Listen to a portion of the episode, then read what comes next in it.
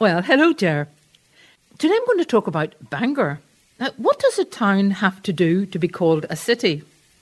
When I was a child, the answer was, well, you had to have a cathedral. But things have changed. There are cities now which don't fulfill this requisite.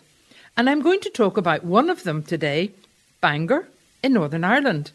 In fact, Bangor was only granted city status in May 2022 as part of the Platinum Jubilee Civic Honours. Now, as a child, I loved going for a day out to Bangor on the train. It was magical. I felt as though I was going on an adventure to a faraway place. In fact, the journey took less than half an hour, as Bangor is only about 14 miles from Belfast, but to a child, it was like going on holiday. I remember the Pickie pool and playing on the beach, but I will never forget the joy of having a 99. A 99 was ice cream in a cone with a dairy milk flake in it. Now, that was a rare treat in those days.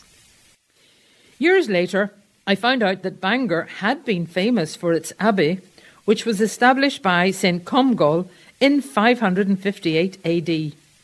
Comgall had been educated at Clonenagh and Clonmacnoise. He founded the monastery of Bangor in 559, where the monks followed a strict rule of prayer and fasting. However, rather than dissuading people, his austere life attracted men who flocked to the monastery for learning. It became the greatest centre of learning in Ulster and second only to Armagh. Students studied scripture, theology, logic, geometry, arithmetic, music, and the classics. When Comgall died in 602, there were no less than 3,000 monks studying there. Among them, there was one who was to be famous the world over, St. Columbanus. Comgall had taught him Latin and Greek.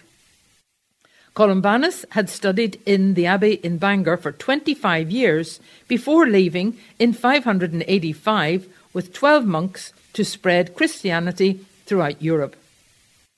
After the fall of the Roman Empire, monasteries and places of worship had been wiped out by the barbarians who attacked and burned monasteries and libraries.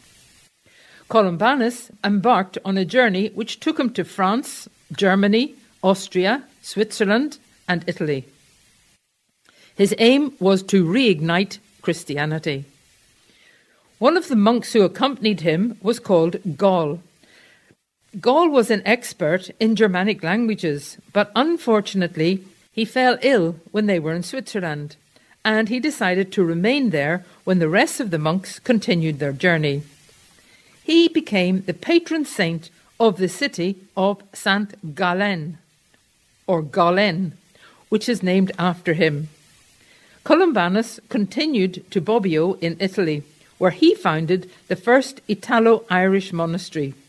He died in Bobbio on the 21st of November 615 and is buried there. It was thanks to Columbanus and his monks that a 7th century Bangor antiphonary, that is, a collection of hymns, prayers, and poems, was preserved and is now in the Ambrosian Library in Milan.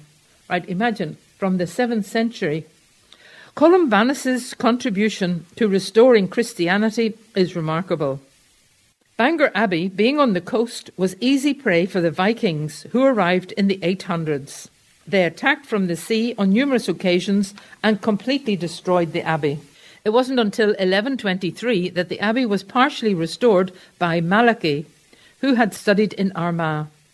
Malachy became abbot of Bangor in 1123 and Bishop of Down in 1124. He first built a wooden church, but he had seen stone churches in other parts of Europe, and so he decided to build a stone oratory at Bangor. It's probable that a complete monastery was eventually built there, with cloisters and workshops and stables, etc. Malachy had also been influenced by the practices of the Cistercian and the Augustinian orders. In 1132, he was appointed Archbishop of Armagh and he set about restoring ecclesiastical discipline.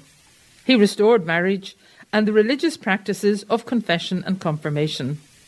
He also introduced Roman chants in the liturgy, and he founded a priory of Austin canons at Downpatrick. He went to Rome in 1139, and on the way he called in to visit St. Bernard of Clairvaux. He visited Bernard again on his way back to Ireland. He later left the abbey with five monks, one of whom was an Irish monk called Christian. They were to introduce Cistercianism to Ireland by establishing the famous Abbey of Mellifont in 1142. Columbanus went back to Clairvaux in 1148, but he fell ill there and died on the 2nd of November. However, his Saint's Day is celebrated on the 3rd of November so as not to coincide with All Saints' Day on the 2nd. In 1469, Bangor Abbey had fallen into disrepair, but it was restored by the Augustinians, and it remained with the Augustinians until the dissolution of the monasteries in 1539. Malachy's wall is all that remains of the Bangor monastery, and archaeological evidence dates it back to the 13th century.